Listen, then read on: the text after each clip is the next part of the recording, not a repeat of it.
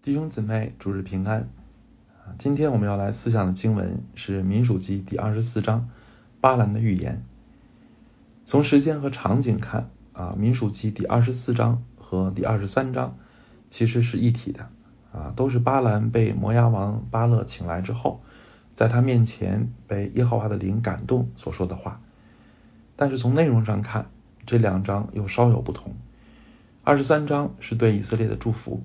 啊，没有指向特定的历史时期，啊，也没有指向特定的历史事件，只是强调以色列和上帝的关系非同一般，啊，所以以色列必然强盛。而二十四章啊，我们今天分享的这一章的两次受感说话啊，都是预言，是清楚的指向以色列早期的历史，并且还有关于弥赛亚的宣告。那在正式啊分享之前。让我们先一同祷告，亲爱的爸天父，祝我们仰望你，祝我们祈求您保守我们今天在各处的聚会都平安啊，特别是求您赐下圣灵啊，在各处的聚会当中都有圣灵的同在和运行啊，使我们的心被感动啊，使我们的灵被眺望啊，使我们的耳朵向您打开啊，使我们的眼睛观看啊您的作为。主啊，我们真的仰望您，请您祝福您自己的话语啊，借您的话语来光照我们，来引领我们，保守我们以下的时间啊，与我们同在，并且赐福。这样的祷告祈求，奉主耶稣基督的名，阿门。民数记第二十四章的结构比较清晰啊，三节到九节啊，和十四节到二十四节。是巴兰的啊，这个两次预言。那中间的十节到十三节啊，加入的是巴兰和巴勒的最后一次对话。而前面的一二节啊和最后的二十五节都是承上启下的叙事的经文。那根据这一章圣经啊，我今天想和大家分享的是四个问题啊。第一，为何巴兰不再求法术？啊，第二，神的灵也感动不信的人吗？啊第三，两次预言主要指向什么？第四，结合全部圣经，我们如何看待这两段预言？那首先，我们先来看第一个问题啊，为何巴兰不再求法术？二十四章的第一节告诉我们，巴兰见耶和华喜欢赐福于以色列，就不像前两次去求法术。这一节初看上去有点不明白。啊，耶和华喜欢赐福以色列，和巴兰不再求法术有什么关系呢？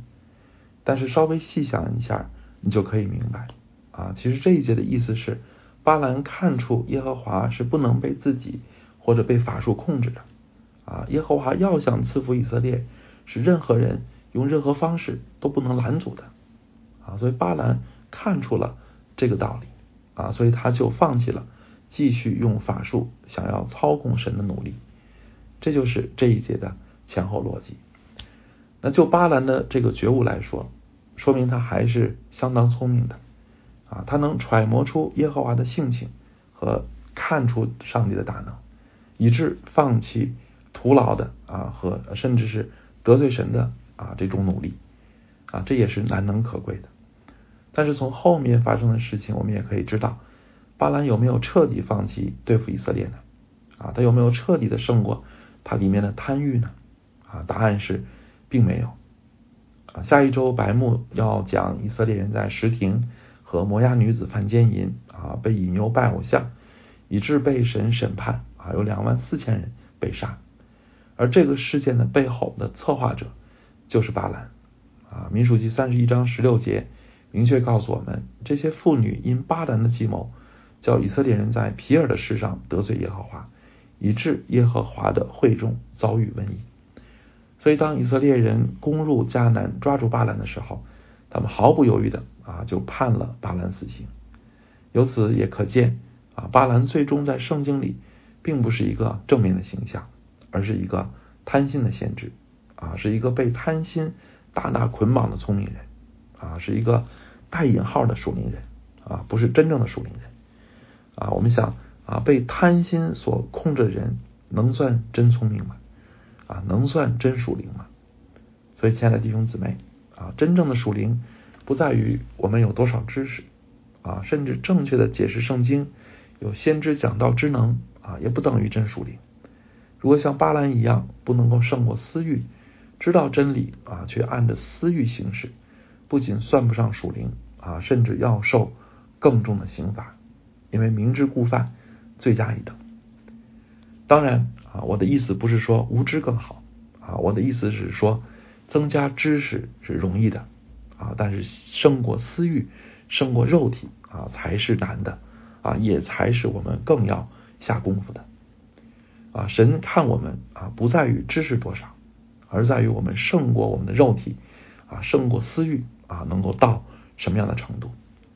所以，基督徒千万不要自欺啊，不要习惯在人前啊显出啊属灵的样子啊，却疏忽私下啊克操练克服私欲的那些功课啊，那些功夫啊，那些功夫，那些功课啊，那些征战。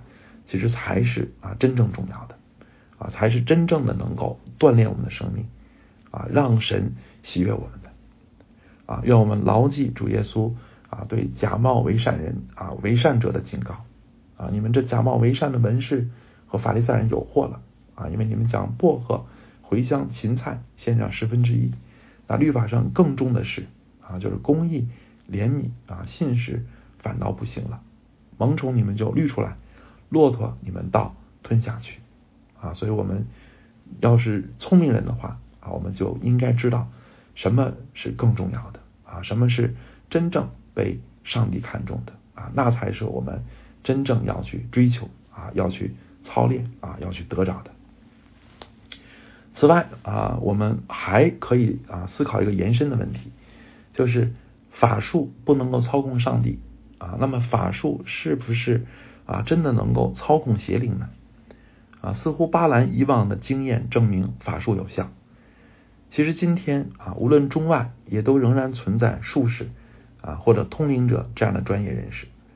那么他们真的啊，这个真的有法术吗？啊，这个法术啊，真的可以操控灵界吗？啊，虽然从表面上看，术士好像啊是有真本事啊，法术好像真的可以灵验啊，但是。啊，从圣经启示的邪灵本质看，啊，邪灵是什么？啊，邪灵其实是堕落的天使。啊，并且他们是有组织、有明确使命的犯罪的集团。啊，所以邪灵不是随便来的。啊，他们是呃为了啊，就是因为不服上帝，而且是为了抵挡神。啊，他们是以抵挡神为他们的使命。啊，这样的啊一群啊存在的。啊，这样的啊，这个犯罪的天使。啊，所以他们怎么会被人操控呢？啊，如果我们认为魔鬼的存在啊是为了满足人的发财梦啊，那那我们实在是把魔鬼看低了啊，也说明我们并不真正的明白魔鬼的本质啊。因此啊，所谓的法术和通灵啊，其实不过是魔鬼的骗局啊，就是专门给贪婪者设置的网络啊，让你以为。可以操控他啊，其实是他趁机操控你啊，并且借你祸乱人间。而与魔鬼做交易啊，或者想操控魔鬼的人，会有好下场吗？啊，我们想想，撒旦应许给主耶稣啊万国和万国的荣华，能是真的吗？啊，可能兑现吗？啊，你跟他签了约，他会履行吗？啊，我也听说啊很多这样的啊说法哈，就是。很多的通灵者啊，很多的术士啊，其实他们啊，甚至他们的家族啊，都充满不幸啊，仿佛伴随着咒诅啊。我相信啊，这样的事情是真的啊，因为这符合魔鬼的本性啊。即使是被魔鬼利用的工具人啊，他也不会善待他们啊。这就是魔鬼啊，所以和魔鬼打交道没有任何的好处。所以，亲爱的弟兄姊妹啊，我讲这些。啊，也是为了提醒大家啊，千万不要因为好奇啊，或者贪心啊，或者小瞧魔鬼啊，去参与做法或者通灵一类的事啊，这种事不是可以开玩笑的啊，魔鬼不是可以小瞧的，别忘了啊，他们的本质是堕落的天使啊，而且他们是有组织的犯罪集团。第二个问题啊，神的灵也感动不信的人吗？啊，二十三章五节和十六节说，耶和华把话传给巴兰啊，而二十四章二节干脆说啊，神的灵就临到他身上啊。三节巴兰啊也形容自己是得听神的言语啊，得见全能者的意象，眼目睁开而扑倒的人啊，得见全能者的意象，眼目睁开而扑倒的人。啊，甚至让我想到保罗啊，看到大光而扑倒的那个情形啊，所以不信的人会不会被神的灵感动呢？啊，会不会看到异象呢？会不会被上帝使用传递从神而来的信息呢？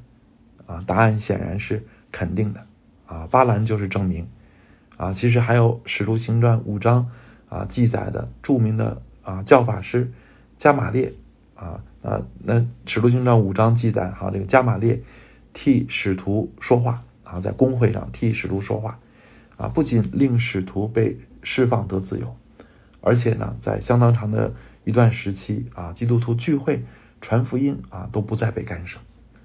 所以啊，我们知道加玛列啊其实并不是基督徒，但是他在那个时候啊说的话却大大的帮助了教会啊。我们想这是偶然的吗？啊，还是他被上帝的灵感动，他才说出那样的话呢？啊，我相信啊，加玛列在那个时候说那样的话啊，也一定是出于圣灵的感动啊，是上帝啊使他啊那样的说话。所以被神感动啊，或者更准确的说啊，是被神使用啊，并不限于基督徒，而是万有啊都在神的主权下啊，万事万物都可以被神使用。来成就他的旨意，所以被神的灵感动啊，和受圣灵的印记成为神的儿女啊，并不是一回事儿啊。成为神的儿女必须具有信心啊，必须对神他的拯救方式有基本的认识，并且真心愿意接受。但是被神的灵感动啊，说出他要人说的话啊，做出他要人做的事啊，也就是被他使用啊，却不用啊以信心为前提。啊，即使不信神，啊，即使不承认神，啊，但是神要使用他，他也无法抗拒。所以，亲爱的弟兄姊妹，啊，那这个道理啊，对我们来说啊，有什么啊应用呢？啊，有什么提醒呢？啊，我想第一啊，提醒我们不要狭隘，啊，不要因为是非基督徒说的啊，就一概拒绝，一概不听，啊，一概认为不对，啊，如果是这样啊，我们就可能会错失很多。被神提醒和引导的机会，因为显然啊，神是可以使用不信的人来说出他的一些心意啊。其次啊，这个道理啊，说明啊，被神的灵啊一时感动啊，一时被神使使用啊，并不等于就是信主啊，并不等于就成基督徒了啊。若要成为基督徒，必须认识和接受关于神和救恩的最基本的真理啊。但是被神啊的灵一时感动，一时被神使用啊，就不等于是啊真正的相信和接受啊这个啊救恩啊。但是和救恩啊这个比起来啊，神被神的灵一时感动啊，和救恩比起来啊，其实是救恩更重要啊，或者说救恩才是真正重要的啊。巴兰啊再被神的灵感动。啊，他再被神使用做出口，但他对神来说仍然是外人，甚至是仇敌啊。但是基督徒即使啊笨嘴拙舌啊，或者没有像巴兰那样有什么有那样的神奇的经历，他也是神的儿女啊，有永生的盼望和最做神后嗣的福分。所以两者可以说有天壤之别。那是哪一个啊才是真正的好的事情呢？啊，哪一个才是真正有价值的呢？很显然。啊，成为神的儿女啊，比这个被圣灵意识感动啊，或者有那些特别的经历啊，要重要的多啊。成为神的儿女才是真正可贵的。第三啊，这个道理也提醒我们啊，明白圣经是根本啊。为什么这么说呢？啊，因为既然不信的人也可能替神传话，而信的人也可能凭血气说话，那我们到底啊要如何分辨？啊，我们听到的话，哪些是出于神，哪些不是出于神呢？啊，所以说圣经才是根本啊，因为什么是真理啊，什么是啊真正的神的心意，不在于说的人是谁啊，也不在于他有什么特别神奇的经历，其实最根本的衡量啊，乃在于圣经的启示啊，所以基督徒要想被神引导啊，并且避免被误导，就不能不熟悉圣经啊，不能不明白圣经。求助帮助我们啊，都在他的话语上啊立定稳固的根基。那第三个问题啊，这两次预言啊，主要指向什么啊？主要是讲什么啊？预言什么？那第一次的预言啊，是五到九节，雅各啊，你的帐篷何等华美！以色列啊，你的帐幕何其华丽啊！如接连的山谷，如河旁的园子啊，如耶和华所栽的沉香树。如水边的香柏木，啊，水要从它的桶里流出，种子要撒在多水多水之处。他的王必超过雅甲，他的国必要振兴。神领他出埃及，他似乎有野牛之力，他要吞吃敌国，啊，折断他们的骨头，用箭射透他们。他蹲如公狮，卧如母狮，谁敢惹他？凡给你祝福的，愿他蒙福；凡咒诅你的，愿他受咒诅。啊，就是这一段。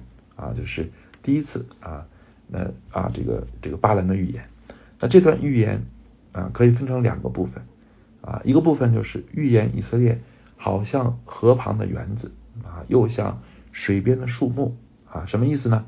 就是常得滋润啊，日渐兴盛。那第二呢啊，就是预言以色列将要打败敌国，要成为得胜者。七节说他的王必超过雅甲。啊，雅甲一般啊认为就是指的萨摩尔记上提到的被以色列打败的啊亚摩利王啊，那个亚摩利王啊不不是亚摩利哈，就是亚玛利王啊，那个亚玛利王叫做雅甲啊，一般认为这个七节所说的雅甲啊，就是萨摩尔记上提到的那个雅甲啊，他是代表亚玛利人，而亚玛利啊是以色列最早的敌人。啊，当以色列刚出埃及，还在去西奈山的路上的时候，啊，亚玛利人就和以色列人征战，啊，就啊攻击以色列。此后啊，他们也一直与以色列为敌，啊，直到西西家王的时代才被彻底征服。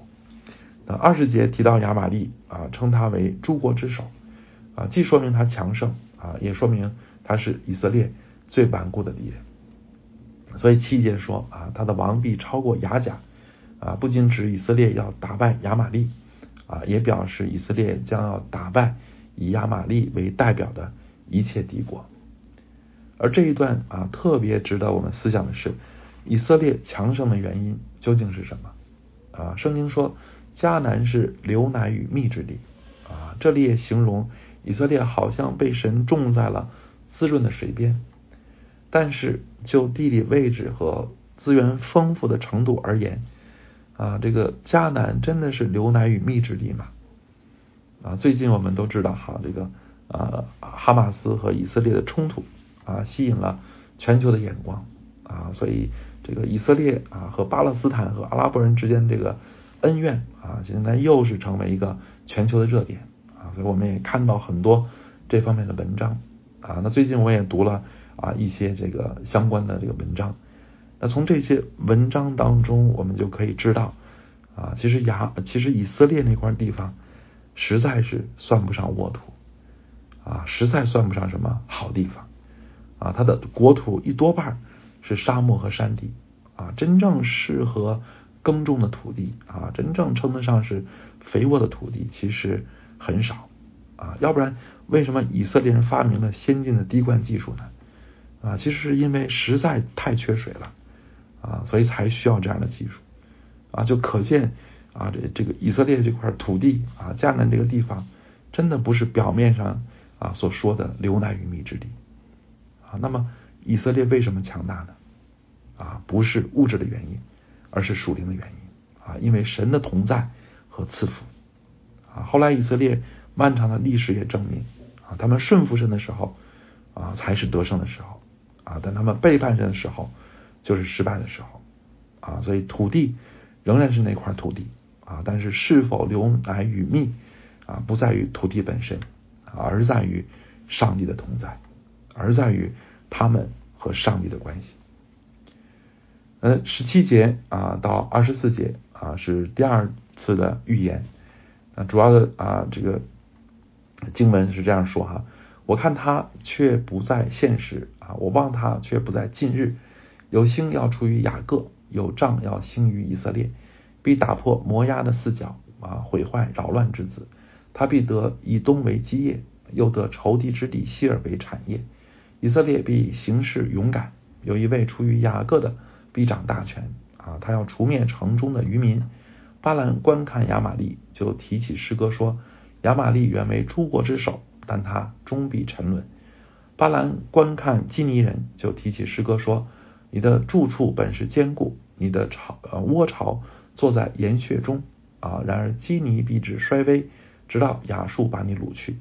巴兰又提起诗来说：“哀哉，神行这事，谁能得活？啊，必有人乘船从基提界而来，苦害亚述，苦害希伯，他也必至沉沦。”那这一段预言啊，也可以分成两个部分啊，一是预言有星要出于雅各啊，有杖要兴于以色列，有一位出于雅各的必掌大权啊。很显然，这个是预言有特别的一位人士啊要出现。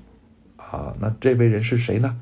啊，星和杖都代表君王啊，所以这位特别的人士啊，是一位特别的君王啊，他要大大的得胜。而这段啊预言的第二个部分就是关于得胜啊，这个得胜包括战胜摩押啊，战胜以东啊，战胜亚玛利啊，战胜基尼人啊，其实是指的米甸人。那还有呢，就是非利士人啊，就是指的从基提界。啊，基提界而来的啊，是指腓力斯人。那么这一位君王是谁呢？啊，这里预言的得胜又是指着哪段历史呢？啊，这就是这一段预言的主要问题。啊，基本上解经家们都认为啊，这段经文有双重的指向，或者说双重的应验。啊，第一重应验是应验在大卫的身上。啊，可以说按照这段经文的字面意思啊，应验在大卫身上。是非常契合的啊！这里所列举的国家啊，都曾是大卫的对手啊，也都被大卫打败了啊。但是这一段更深的含义是指向弥赛亚，也预示着在末后弥赛亚所实现的啊彻底的得胜啊。所以这一段预言可以说已经初步的应验啊，是应验在大卫的身上啊，是应在是应验在以色列王国的早期的历史中。啊，但是啊，这一段应验啊，这一段经文啊，这段预言还是指向将来的啊，我们还在盼望它进一步的应验啊，彻底的应验，就是指向基督再来啊，那幕后的啊，终极的得胜。那么最后一个问题啊，就是根据全部圣经的启示，我们应当如何看待这两段预言啊，或者说我们的焦点应该放在哪里啊？如果单看。这两章的经文啊，不仅是二十四章啊，还包括二十三章啊。如果单看这两章经文啊，我们可能得到的印象是，以色列是独特的啊，是特别被神恩宠眷顾的啊。正如第九节所说啊，凡给你祝福的啊，愿他蒙福啊；凡咒诅你的，愿他受咒诅啊。好像真的神对以色列啊是这个格外的啊，这个这个这个啊这个看待的啊，是很特别的。啊，但是如果我们根据全部的圣圣经启示看，上帝是不是啊真的溺爱以色列呢？啊，上帝是不是无条件的站在以色列一边呢？啊，以色列如果任意妄为啊，甚至背叛神，神还喜悦他们吗？他们还能无往而不胜吗？所以全本旧约其实已经充分的证明啊，神并不会无原则的啊包庇以色列啊，神必不以有罪。为无罪。当以色列悖逆时，神绝不姑息；而在神的面前，啊，谁又能靠自己啊，靠守律法纯全无疵呢？啊，如果大卫是弥赛亚，他能带给以色列啊什么呢？啊，他自己晚年啊也是非常的失败，啊，他的得胜啊其实没有持续几代，他儿子所罗门之后啊，以色列就分裂了。所以，亲爱的弟兄姊妹。啊，当我们啊看这两张祝福和预言时，啊，千万不要把焦点就放在以色列身上，啊，好像他们本身有什么了不起，啊，我们的眼光啊乃应当放在神的身上，啊，唯有忠于神、顺服神啊，始终与神同行啊，这个才是得胜的秘诀。